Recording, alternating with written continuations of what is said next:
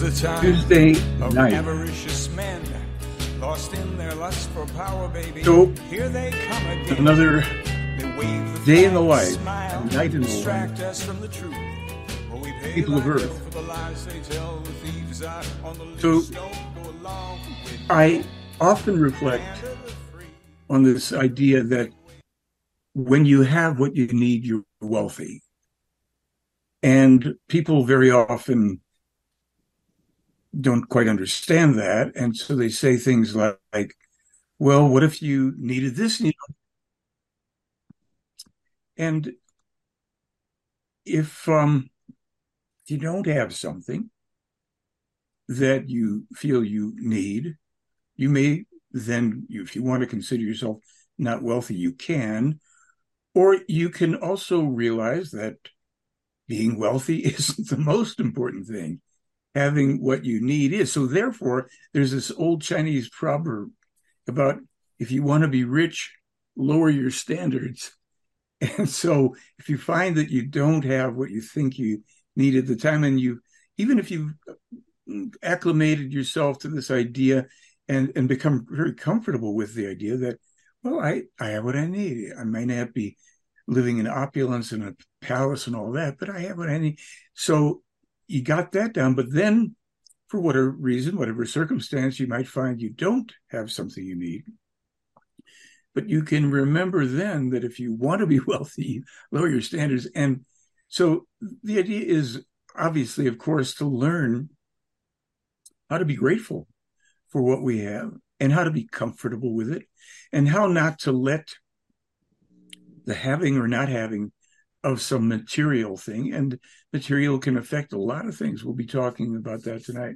What is material and what is consciousness? So we are, you know, invited to consider the transitoriness of life ever more these days. And I'm going to take a look. I'm going to try to, uh, let's see. Oops, I need, I'm going to need host sharing. That's what I'm going to need. Uh, screen sharing, actually, is what I'm going to need. Let me see if I can do it. So I'm going to need screen sharing capabilities here. Uh, and what we're going to do is we're going to take a look at something that I included a little bit in, oops, get rid of that, in the blog. So I'm going to click over to that in a moment so that you can see it as well.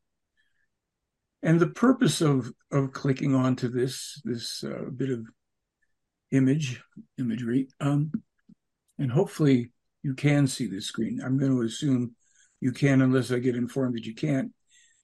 What we're going to look at here, and if you're not seeing this, I know that the producer will let me know, and I'll assume that you are absent that correction. We are looking at storms and flooding in Italy. We're looking at things that have been going on very recently. So we talk about the transitoriness of life and the material world. Well, my goodness, uh, if we're not to focus on the material world, what are we to focus on? Well, of course, we have to give due attention to this material world and all of its manifestations. But as Billy Meyer has said, the meaning of life is the evolution of consciousness. Now, if any of the folks in this video could hear that, they'd probably say, easy for you to say. We're being flooded out. Our homes are bl- being blown away. Our businesses are destroyed. The, the roads, the infrastructure here, this is all, believe just about all that's from Sicily. And of course, human beings, when, when they are uh, in the presence of or confronted by phenomena of any sort, especially hyper-realistic, they pull out their cell phones. And I guess we could be grateful now, since these folks, mm, unlikely that they were sitting around with, uh, you know, high-quality movie cameras waiting to film something to put it on the news. And however they get, look at this. I mean, you see that this is an extreme situation as far as those of us in the world who are not facing it. And yet, what is the point of showing this? Well, one of the points of showing it is to say that this is somewhere that is the present reality for people who, before this phenomenon descended upon them, were not experiencing this. Now, were they warned about it? Was there any warning possible for this? We're not speaking right now actually about an earthquake. We're speaking about phenomenal storms, the sea coming in and flowing over everything. We saw footage like this in the past when those terrible tsunamis were, you know, coming through, what, Indonesia and Japan and all. So here we are in Sicily, and people are just finding everything being blown around and destroyed. As you know, just watch this, you'll see trees being blown right out of the ground. Now, we have been warned for decades by a man named Billy Meyer. He started publishing most of his environmental warnings, not all, but most of them, in nineteen fifty-one. And he spoke about the increased frequency and intensity of all forms of storms and floods, blizzards, as well as the earthquakes and seaquakes that would be befalling our world and its inhabitants, humankind and all creatures. And it's true that the, there it is, a tree being literally uprooted by the winds. Another one will go in a moment. There it is. It's true that the majority of the world never get a chance to read those. Or we could say also that many people who had the chance weren't interested, neglected, dismissed, laughed at, scoffed about. The increased frequency and intensity, look at this, here it goes, of storms, floods, blizzards, hurricanes, et cetera. So why would we dwell on, why would we play this video for a while? Because this scene or comparable scenes and events are going to become ever more common and ubiquitous. They are going to be taking place not just somewhere else, not just over there to those people. That could be, okay, it's Sicily, it could be Southern California at a certain point, couldn't it? Northern California, Oregon. The winds. Meyer had specifically written a number of times about the winds and how damaging, how massive in terms of, look at the, this is clocking the speeds of the winds here. So people are resilient. They endure, they carry on. Here's an example of that, yeah. People driving while things are flooding, buses, trains, cars, what have you. And if we start speaking about not getting too attached to one's circumstances in the material world here, so I guess this would be, we could, I could put on the soundtrack, but it isn't pleasant music. I mean, we have this illustration, and I, I choose to let it run for a while because I have a feeling we're going to be seeing and reporting on, and maybe viewing together, many different manifestations of things. Let's also remember the, the volcano in Iceland. That has been predicted to blow by Billy Meyer for several decades, and more recently, a, another passing reference to it. We know that, look at these, we know that the earthquakes in Italy have occurred that were forewarned of in nineteen forty-eight by Svath, and that they are the precursors to the eruptions, more stuff coming down, precursors to the eruptions of five major volcanoes. Mount Etna just became active again the other day. Campi Flegrei has become active, and that is going to be, it's a caldera. That would, uh, when that goes, it could damage huge, huge parts of Italy, could even parts could go in the sea. Other countries, five other countries will be affected ultimately. But these are abstract things to us for the most part. Do you think that all those brilliant scientists and people who pontificate online and all the online experts who are, they consider themselves alternative media, do you think that they've bothered to put two and two together? That they've bothered to really vet Meyer's information? To know how impeccably accurate those prophecies and predictions are? Those predictions gained through time travel by Billy Meyer with his friends, the Plejaren, hauling him around through time and space.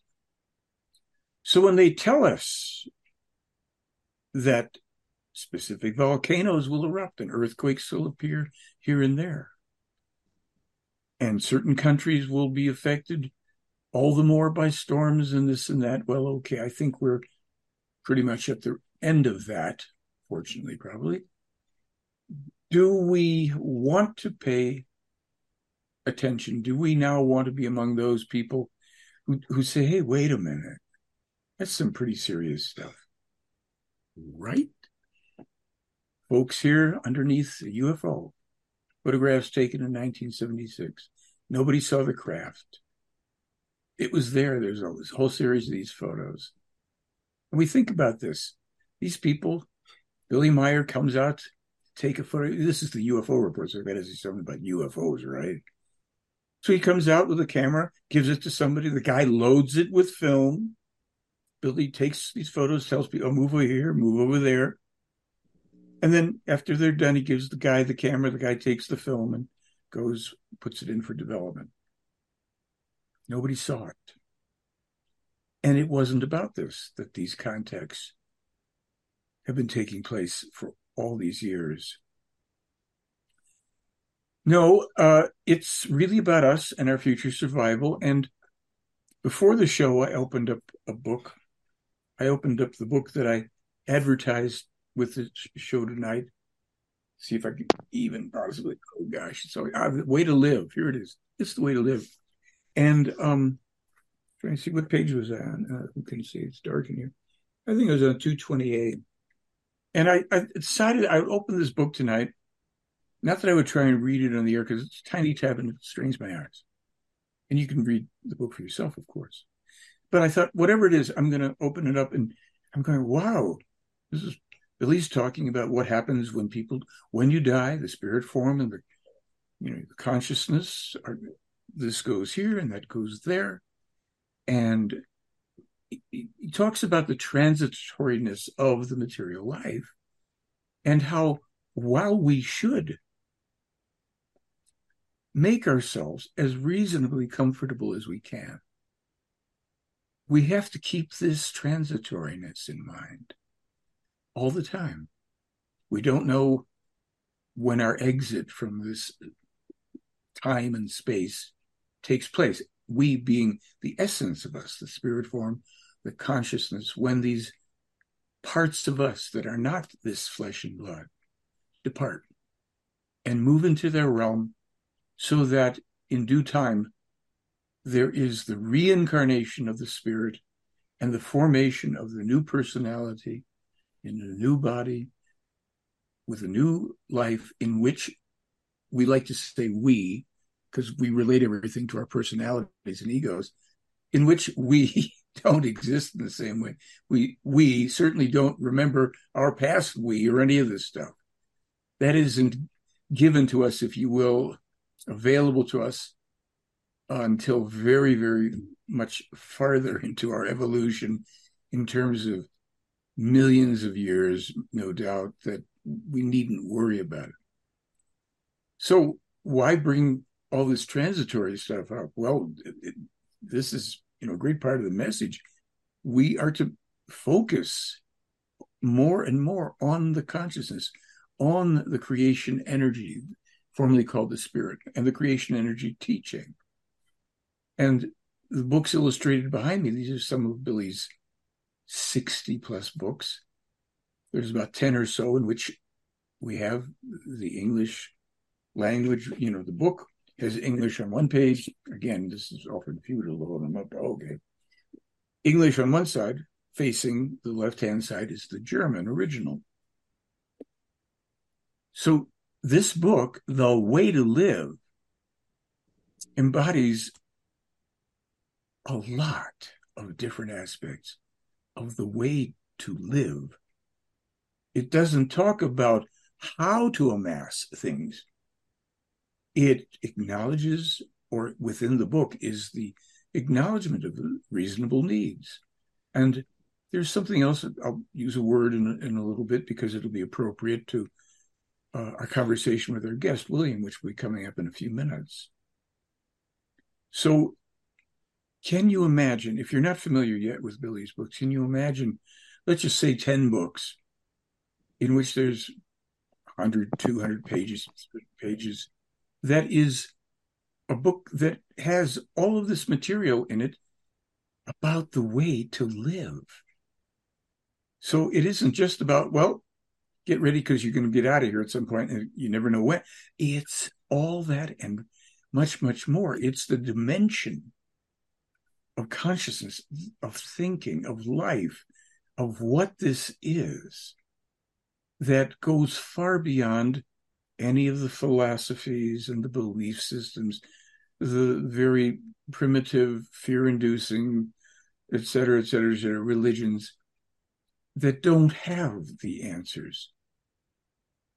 And for those people who have felt at some point, maybe early on in life, maybe you know, sometimes in childhood, sometimes late adolescence, teenage years, young adulthood, et cetera, start to ask questions within ourselves about the meaning of life. What, what is this about? What do we do, et cetera? What is it? And we find that those things, for most people who've grown up until this time in history right now, that which has been available has mainly been based on belief. Now, there have been philosophers, great philosophers, who've had keys, pieces that are certainly reflective of the teaching. It's not like nobody ever has any of this. But we find that the more we read this content, the creation energy teaching, the more we study Meyer's work, and his work in many cases is the work of bringing forward this teaching without claiming the authorship of it. I won't go too far into that, but because Billy also does claim authorship for certain certain works. So at every turn in books like the book we spoke a little bit about maybe last time, Rebirth, Death, Dying, Grieving, Sorrow, et cetera, this whole thing is largely taboo to speak about in our societies unless it's done within the context very often of a religious thing or a, a mourning, a grief, an expression, a recognition of the passing of a prominent or so-called important person. We don't look at this because it's uncomfortable, the uncertainty. And that's because the truth, which has been brought brought forward by Meyer and the previous prophets in this lineage over a period of like thirteen thousand five hundred years, it's all been pretty much suppressed. And where it's not suppressed, it's ridiculed, attacked, dismissed. And nowadays, of course, with all of the attention and need for instant gratification and consumption, including of information that, that's done all the time, without digestion, without realization, without cognition, without contemplation, we simply are, keep grabbing for more and more. Well, there are things in life. Maybe you're not trapped in a, a storm, a tsunami, or a flood, a, a situation such as we you know, saw in Sicily. Maybe most of us right now, most of us are not living at the foot of a dormant and rumbling volcano as people in Iceland, I guess many of whom have been evacuated. I'm not sure if all over the area, or the people in Italy, many of whom remain living close to places like Campi Flegrei, Mount Etna, Mount Vesuvius, Mount Marsili. You know, um, we are inevitably going to find the events of life come closer in these kinds of manifestations. In some places, it'll be more civil unrest or international unrest. But these are the times, and the times are fulfilling. The people were warned, and did they listen? Of course not. But that's been the story throughout history, and Meyer's known this, and the Plejaren have known it, but they've given over, you know, seventy-five, eight, how many years has Billy been doing this? Really close to like eighty years, eighty-one years since a boy of five, to bring the warnings forward to us, because this is not just like, hey, there's a storm coming. This is more about human beings have set in motion the conditions for many, many, many of these events, some tied to what we call, you know, natural phenomena, an earthquake, a volcanic eruption, but even some of those, they have been very clear about saying your overpopulation, your overbuilding of your cities, your damming of waters, your mining of ores and sucking the oil out of the ground, you are going to pay the price. Humankind will pay the price. And when the price, you know, the bill starts to come due, it will be paid over a long period of time. And what life will look like in the future, even in the near future, it will be different on an ongoing basis. The normalcy bias, which has kept us hypnotized. Well, it hasn't happened here. It can't happen here. That only happens over there. However we, you know, conceptualize these things, that is all a thing of the past. And this isn't about doom and gloom. It's about the way to live. So, you know, we have a guest tonight. And guest is a fellow named William Colvard. And I put a link to William's site in the blog, True Peace Apparel. And William and I, William and us, we here, have been in touch over the period of, I don't know, over the past year, shall we say, you know, for certain reasons. So what I'd like to do is I'd like to welcome, bring William on here. And look at that, just like magic. So there's William. There we go. That's the upright peace symbol, the True Peace Apparel peace symbol. Okay, thank you. There we go. There it is. And uh, while we could speak quite a bit about the peace symbol, and we may speak more about it, of course, um, one of the reasons I, you know, wanted William to come on was to speak about things that have been occurring in his life in this, you know, past year. And what I would start out in terms of asking, hi, you know, saying, howdy, William, how you doing? Hello. Tell no, us no, no. a little bit about you. Yeah. Yeah, there you go. Give us a little background in terms of who you are, what kind of a life you've lived up until certain events occurred and all sure. that, and then we'll get into some juicy stuff. Surely. Um, excuse me. Forgive me. I have. Uh, you need some of this water here. No? Some water? Oh, oh. oh, thank you. Thank you. I appreciate You're it. You're welcome. Thank you. Uh, yeah, so, uh, yeah, my name is William Colvard. Um, I, um, I found a case back in two thousand six uh, on a site called Stumble Upon dot com. Uh, it just shows random videos on my laptop. And, uh, at the time I lived in Huntington Valley. Uh, before that, I lived over in Voorhees, New Jersey, uh, next to Cherry Hill, New Jersey, if anyone's familiar. And, uh, yeah, I was uh, a firefighter there, uh, volunteer, and uh, literally grew up there, had a, an amazing childhood. And, uh, yeah, uh, sadly, uh, there was family who um, was getting older and was getting senile and no one wanted to uh, kind of move, so we decided. And uh, so I gave up the fireman's career and moved over and took care of my grandmother. Unfortunately, we didn't see that not long after my mother started getting sick. So, um, yeah, sadly, I, I had to take care of both of them at the same time. Uh, uh, I did uh, run ambulance here privately in uh, Pennsylvania, Philadelphia. And, uh, yeah, sadly, uh, you know, they eventually, uh, my grandmother passed away, and then I still had to deal with my mother. Uh, she had emphysema, um, C O P D, so that was a tough one to watch. Uh, I just wish uh, certain technologies was around when, um, yeah, when she when she was uh, kind of getting sick. Uh, But, um, yeah, so she passes away on June first, uh, two thousand ten. At this point, I've been around the case for about four years. Um, uh, already was convinced uh, to a T. Uh, I was very meticulous with the videos and uh, the film, uh, realizing even on the first video watch um, that it was concrete uh, from how the crafts were going around the tree, not just swinging left and right.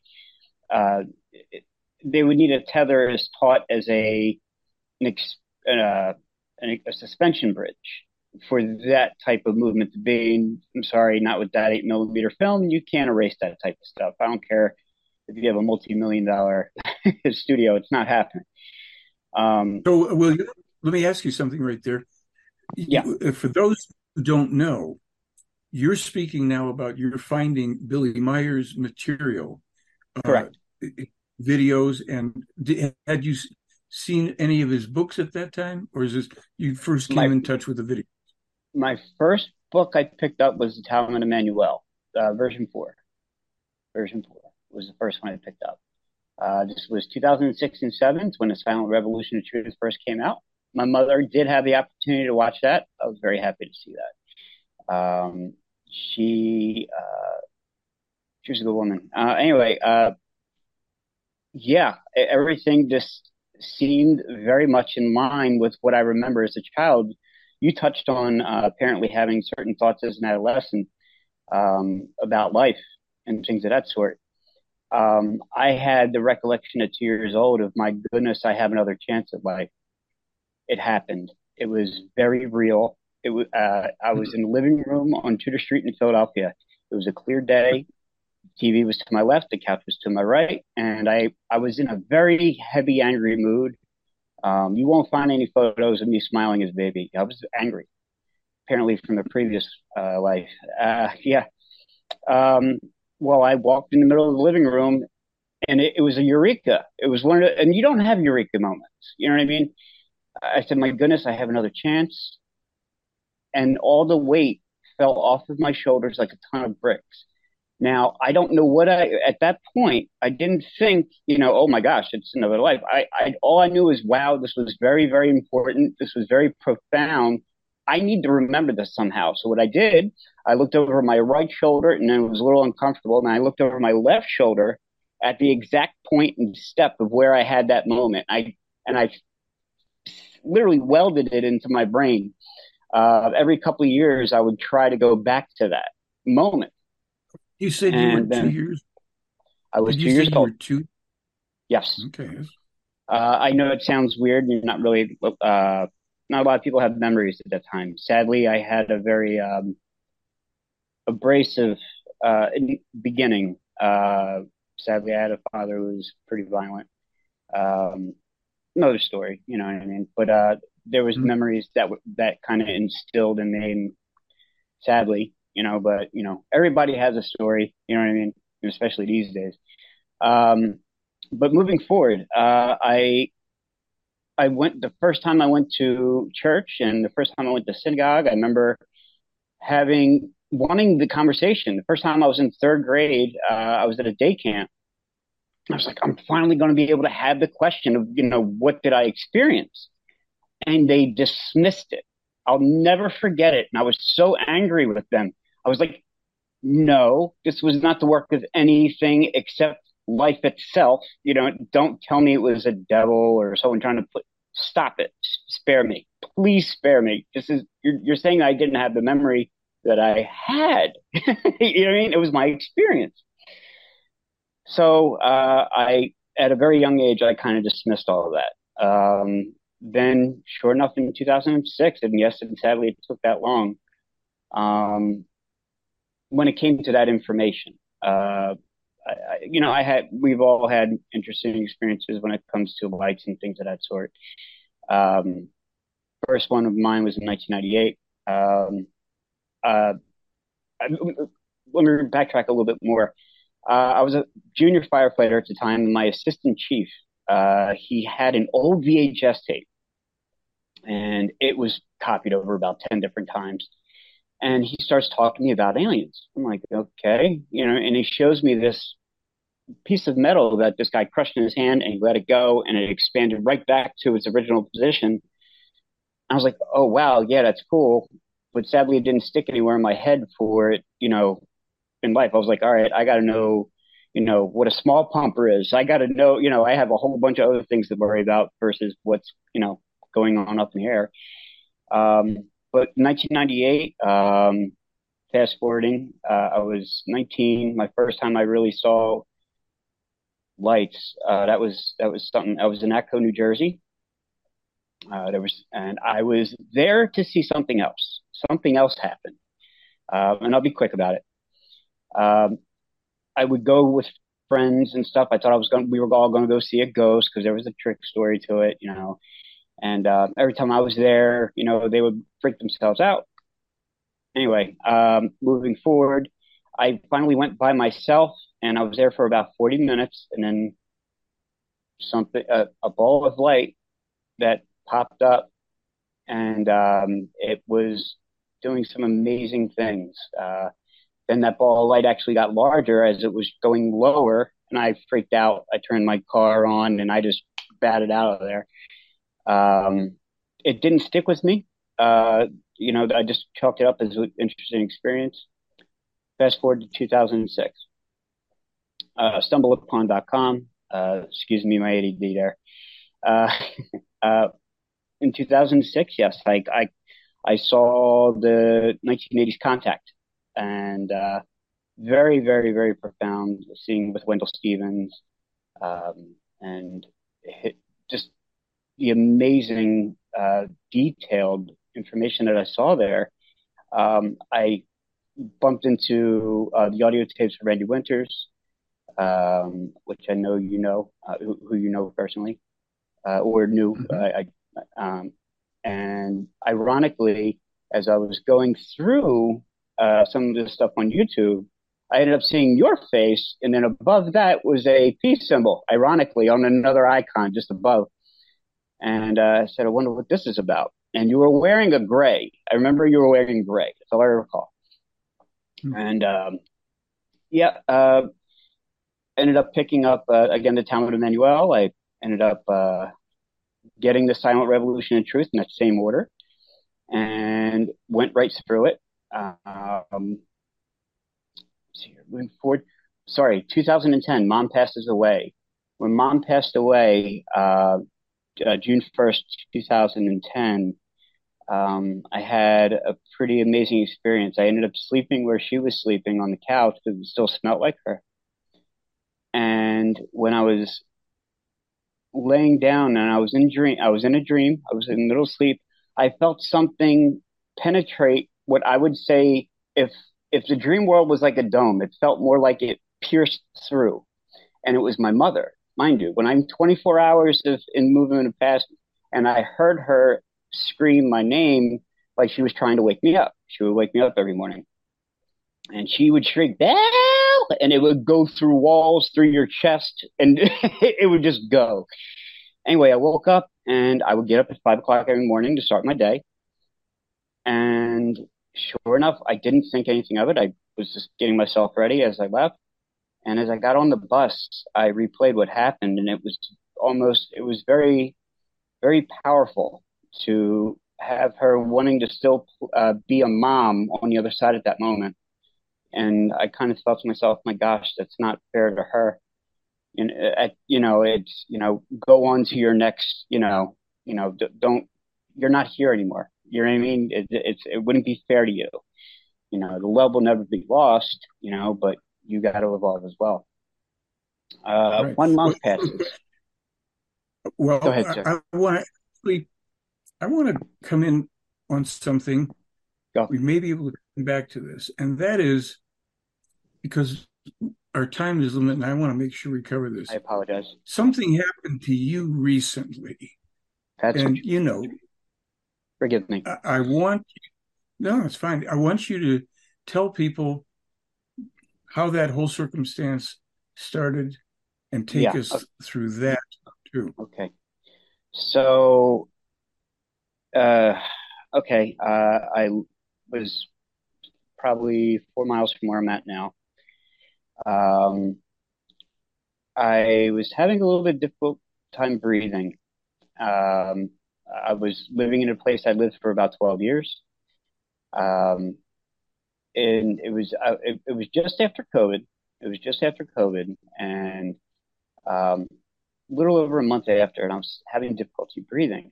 Um, and I was like, man, must be just like the dust in the area, because I was very close to a laundromat in, in the household.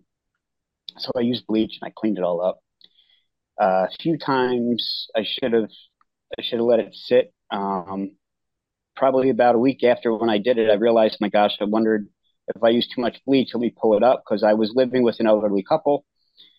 Um, they were my roommates. And uh, what I did was I started cleaning up the bleach that was still on the floor, and I just used water. Well, when I originally cleaned it, was it was cut um, with, you know, water and bleach, but when it dried, it was all bleach on the ground. So when I hit it with water, it the fume came up and smacked me in the face. There was no ventilation anywhere. Uh, and I had to clean it up. So it was forty minutes of dealing with this, but about ten minutes in, I felt a pop. This pop came after um, burning. Uh, it felt literally like acid was burning onto my lungs. And I immediately left, uh, kicked open the door, was trying to breathe. Uh, as I tried, I remember over exhaling, and just the burn feeling was acid indigestion. You couldn't hold a candle to it. It, it, it was, it was literally feeling like a, like a hydrochloric acid or something was just being poured in the front of my lungs. And then the heat uh, that literally took over my whole body was, it was pretty powerful. Went to multiple hospitals trying to figure out what the heck happened. Um, I wasn't able to inhale properly. This is when I originally contacted you, telling you about, um, I think I have a hole somewhere, uh, regarding, you know, I, I, you know, I first I thought it was a possibly a clot. Uh, I didn't think I was going to be here, and I was more or less saying goodbye that, to you. Um, mm-hmm. um, I wasn't able to breathe in my household. Uh, what I had to do, because the only place I could breathe was outside, and I was lucky enough to live across the street from what's called Pennypack Park. Yes, Philadelphia actually has woods. You wouldn't believe it. Yes, they do. Uh, up in the Northeast region. Um, I actually had to live out there for about five months every day, and it was very cold at that time. And to know that there was a warm bed only ten minutes and walk away, but I couldn't go in because of the air that was there um, in any part of that house. Uh, my nose, my my whole system got ultra sensitive to the point that I wasn't able to walk into any type of store. I wasn't able to walk into the hospitals because of the fumes of the bleach that were there. No one, no, someone would catch a whiff of it and would say, oh, well, this place is clean. Me, it would feel like someone was pouring bleach onto my lungs. Um, it, it was it was to the point where I was able to know that eighteen-wheelers were coming before they even came through because of how my lungs were. That's how sensitive they were. Um, how, how I dropped, that, how's, that, how's that connected? The, the eighteen-wheelers... and your lungs sense the fumes. You mean the fumes, fumes from the cars and trucks? That's correct. The fumes were aggravating my uh, my breathing. Uh, every time a fume would hit me, my lungs would immediately co- uh, collapse onto themselves. Uh, I wasn't able to take full breaths. Um, I, my my neck, uh, I, I lost weight, dramatic weight, from two hundred thirty-five pounds to one hundred fifty, just maybe just under, in thirty days. And then trying to figure out how was I going to combat this with not being able to go to any type of hospital. And then every time I would try to go to the hospital, the pain was so great that I had to run out. And they didn't understand that what they were seeing was not someone acting out, but it was an actual symptom to an internal injury. I did run ambulance. I tried profession, as professional as I could, from from Temple Hospital to Nazareth to University of Pennsylvania to Jefferson. Um, I think I stopped in Hammond once. Don't quote me on that, but over seven different hospitals, multiple CAT scans, M R Is, uh, uh, sonograms, ultrasounds, nuclear tests, um, from hematology to pulmonology to G I to to uh, internal medicine to strictly my primary care. Everyone's sitting there scratching their head, and nothing was showing. And it was driving me up a wall. Like, it was literally, like, it was testing my balance of sanity. It was real. It, I literally felt like a foreign being on a planet. It was the literal definition of a twilight zone. Imagine not being able to go into a store because of the air. Be, not being able to breathe into their, you know, whatever mask uh, that I was trying to wear. Luckily, there was someone from F I G U who actually really helped me out, and I love you for that. And this guy actually, um, he had to put up with a lot of my stuff. I love him for it. Um, yeah, uh, he he recommended the P ninety-five masks, which dealt with particulates instead of N ninety-five, and it actually changed a lot. Of, I was able to go into stores, or at least for a good three to four hours before I couldn't. Um, who was which, that, who, who was the person that turned you oh, on to that, man? Uh, the gentleman, um, oh, I'm so sorry. Uh, oh, gosh, I was hoping you weren't going to say that. Shoot. Well, don't worry, it'll, it'll come back to you. Oh, that's We're horrible. Oh, no, do you no. know what? And he, he put up, actually, he put up with me contacting him, and he would contact me, hey, how you doing? And it would be in all weird hours of the night. Um, there were other, there were multiple people from F I G U and friends of. Um, mm. I would not be here without you, without them, and I will forever be indebted. Uh, but let me let, let me move forward. So, um, having to get up, having to eat baby food. Uh, because that was the only thing I was able to kind of stomach. I wasn't able to take a drink of water without my stomach overly cramping. Uh, it, it was it was literally scary. The meditation that I was trying to do, and it wasn't easy. Um, there was a lot of times where I, you know, a lot of ostracism, and however you pronounce that, uh, um, not being in balance. Uh, Good human nature out going awry. I, I forget how the, I forget the definition right now. Um, but uh, or Gawal, forgive me.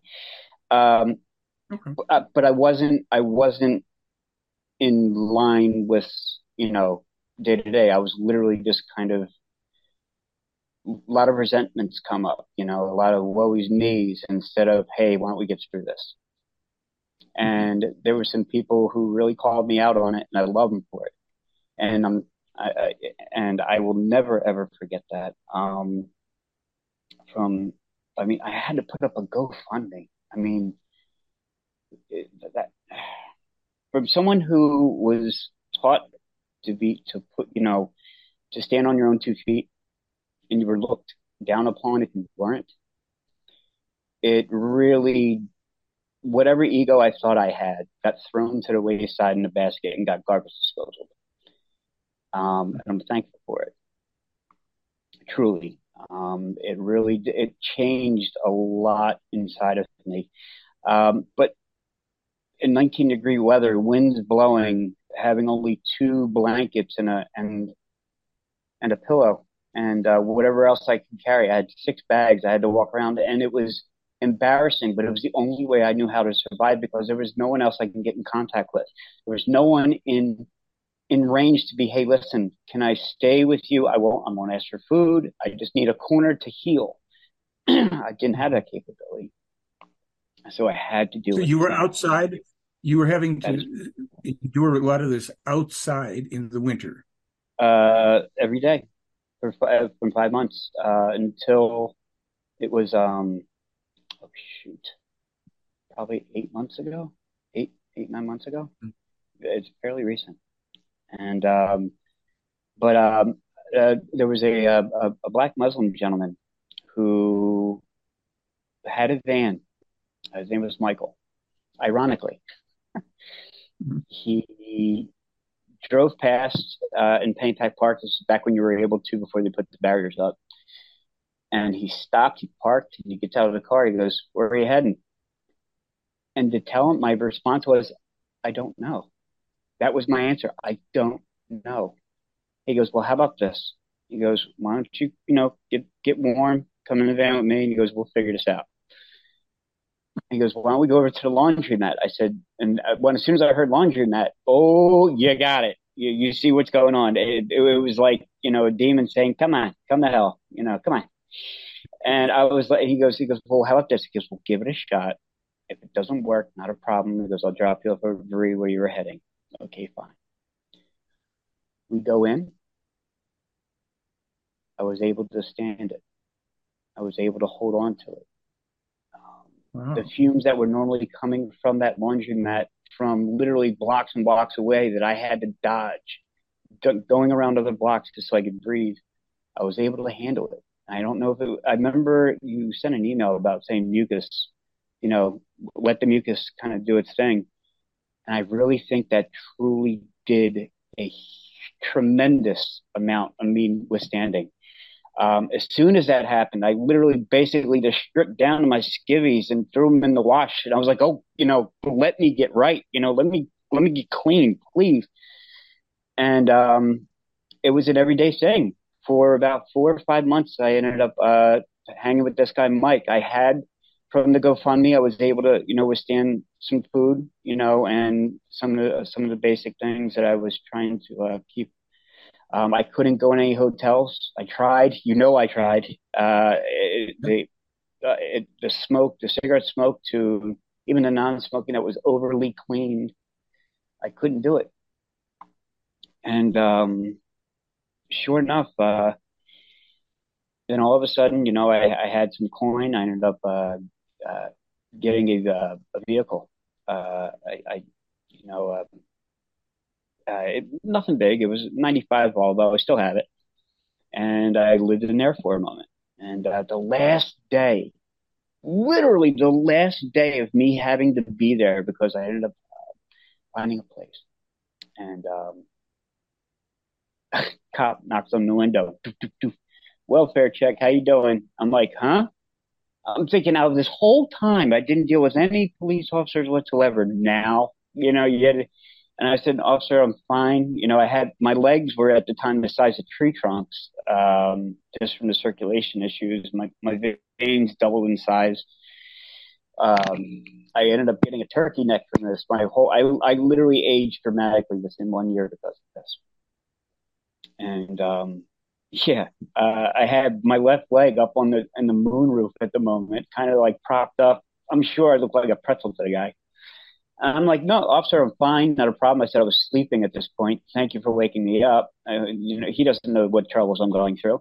He just sees a guy in a vehicle, you know, in, in a Pennypack public park where technically I'm not really supposed to be there. But it was the only, he, it was cold. You know what I mean? He wasn't going to be that guy. And, uh, you know, he let me go. He goes, "Hey, listen, just pull the car into the parking lot over there." So I'm like, "Yeah, sure, no problem." And at that point, I just moved. I literally left the whole park. I was so embarrassed. Um, pulled off into the street and just kind of uh, slept uh, up onto the shoulder there um, until I ended up uh, getting a place. Um, I went back to my uh, old employment. Of, uh, I worked over at a vape shop. His cousin ironically, uh, his bake shop, uh, they needed someone at that point. And he, I was actually the person to bring e-liquid over to the Northeast region via brick and mortar. I was that guy. And um, there was a gentleman named Ronald uh, who actually educated me about it uh, beforehand. And he, uh, either here nor there, I, I had a lot of knowledge on that. So I ended up uh, doing that and just kind of fell back into that swing. Um, he knew about my illness. He, I, I was completely upfront because I, I knew him and his cousin for over a decade plus. So they they understood and kind of walked with me on this. I I truly and honestly would not have survived if it wasn't for the love and true humanity of F I G U, the friends of. You would not have seen that anywhere else on the planet except here. Once again, solidifying, knowing without a shadow of doubt, besides the personal experiences from seeing that Variation two craft that you showed in that black and white photo, I saw it on a SEPTA bus in between Ron Street. I was, excuse me, I was on Ron Street in between Busselton and Roosevelt Boulevard looking northbound. Having, there was eight people on the bus, Mike. I was reading the information on the bus, and I had an impulse to stand up and walk to the back of the bus. I walked to the back of the bus, Mike. I put my stuff down. My left leg hits the seat. I look up. There it is. Buildings are going from right to left around forty miles an hour, and it's there, looking like liquid metal. Polished chrome would not do it justice, Mike. It was gorgeous. For seven seconds, my stomach felt like I hit the big drop on a roller coaster. Not scared, just that full excitement of it's there, not a light. It's like you see a Lamborghini, you know it's a Lamborghini. You see a Corvette, you know it's a Corvette. I saw a Variation too, without question. And my, I picked up out of my right pocket the phone, and I shouldn't. I didn't put a thought back to him, like, hey, could I take this photo? And I looked down at the phone, hit camera, I look up. Brick building goes from right to left, and it was gone. Mm-hmm. They gave me the gift of revealing themselves for that moment. They, you know, they were able to, I'm sure they were able to obviously bend light to a quantum physics, you know, and just let me see them for that moment, saying that you're on the right track, kid. And I'll never forget that. Wow. Well, it sounds like we, it, it's, I mean, I know we, we've spoken over this period of time, but just hearing the, the story put together of what you've gone through and, and more after that, and sure. You're, you know, surmounting things. We go back to the, you know, the videos showing in the beginning of program of people in Italy, you know, circumstances befalling people. And what befell you was really could have, could have, your life could have been over at any point. Uh, and the way you felt and, and all the circumstances, but you kept striving as well. And this, I just wanted to bring that word. Exact word, right? Exact word that I was living on. That exact word I was living on, Michael. Ich lebe in Frieden, ich lebe in Gesundheit.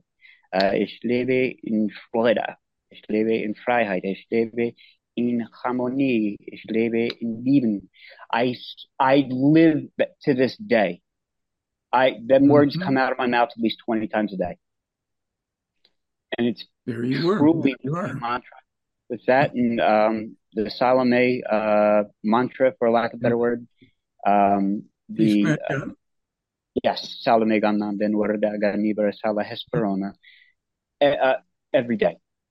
Every day. And I, it, it truly, there were times where I would feel pulses or burns that literally would slowly just kind of disappear. To say it's completely mm-hmm. gone, no. But I got ninety percent of me back. And I definitely look different, but that's okay because my inside is different too. My spirit, I uh-huh. might have, I, I know I have grown. And you know what? Any any type of vehicle that's been through tried and true, whether it be a tank or what have you, anytime it's been through something tough, you know, it'll have scratches on it, but that inside, you know, can't take that that experience away. You cannot. And truly and honestly, I'm very, very, very thankful that my life has uh, pushed me to you and to Edward and to, and truly into F I G U and the friends of. Um, I've had people who I never thought I would ever meet, judgments that I always, that I naturally had that disappeared, to mm-hmm. to to people that have um, that I'm hoping to help change. You know what I mean? Uh, you, you know, it's funny. A lot of, these days, you know, with media and everything, they try to, uh, you know, try to push the division. It's, you know, it it it's funny. The fa- the faster people understand that it, just because of what one person thinks of doesn't mean their characters, doesn't mean that they're a bad person. It's just because of what experiences they've had in that life. You can't fault them for that. It's not fair. But if you can understand them as knowing that they're just human beings just trying to get through from one day to the next, not understanding that the truth is now on this planet, we are very lucky to have this in front of us. Very, very lucky. And uh, it's yeah. my soul, and it's my sole duty, you know, to do as best as I can, um, you know, to follow through on a solemn promise that I've made, um, you know, here and there, um, to the next person. If they take it, great. If not, great. Doesn't mean I'm going to love them any less. Yeah, you know, uh, William, uh, you're hitting on so many things. I wanted to tell people who don't know, F I G U is the organization of volunteer, uh, you know, people who support Billy, the, the core group in Switzerland, thirty-nine, forty or so people, and people who around the world study the material and choose to uh, be what are sometimes called passive members. Uh, there's no requirement really to join anything, but people find themselves drawn to it so they can work more closely with other people near them, around the country, around the world. And once a month, there is an online meeting of people who, and people can write to me or come to the blog and they'll be able to find that information. And you are, uh, you know, a, a poster boy for the whole evolution of connections and what this has meant. And and I, I do want to emphasize that so many people that find themselves in, you know, in in, in these positions of challenges, severe challenges in life, uh, they, in my opinion, are much better prepared, can be much better prepared to go through, to view, to have an even slightly transcendental viewpoint about circumstances at times that they otherwise might not, as and when they familiarize themselves with Billy's material, The Way to Live, The Might of the Thoughts, many of these books, which are, of course, all over, yeah, the, old, the bookstore. So this has, uh, you know, I think it's enormously important that you've got a chance, as somebody who's taken a rather unusual journey here in terms of intensity and challenge. Uh, you know, uh, uh, years ago, I, I was on the streets for a while myself. I never suffered the, the additional challenges of illness or injury or anything. And I viewed it, to me, it was an adventure that I thought, I'm going to get out of this someday, because I didn't have also the additional psychological, physical burdens and all. And f- I had certain things that I'd studied that got me through it at the time. And then yeah. to find the teaching and to realize how deep, how deep the material is. And, you know, I don't have to tell you, and there's a lot of people I don't have to tell, but I want to yeah. voice it and say it. And I want to thank you for coming on and telling your story, abbreviated as may be. Uh, you know, people sh- can get a sense, I think, pretty good sense that you've been yeah. through something, and many somethings, and of many different flavors. And oh, sure. you, you you continue to strive, learn, had the right attitude, endured, and now you have come out of the dark valley, so to speak. Very much, into, very much. Yeah. So and, uh, I, I will say thank you very much. We'll stay in touch, of course. And, um, you know, people are free, certainly, please, to comment. And uh, you will see the comments, of course, once this is posted.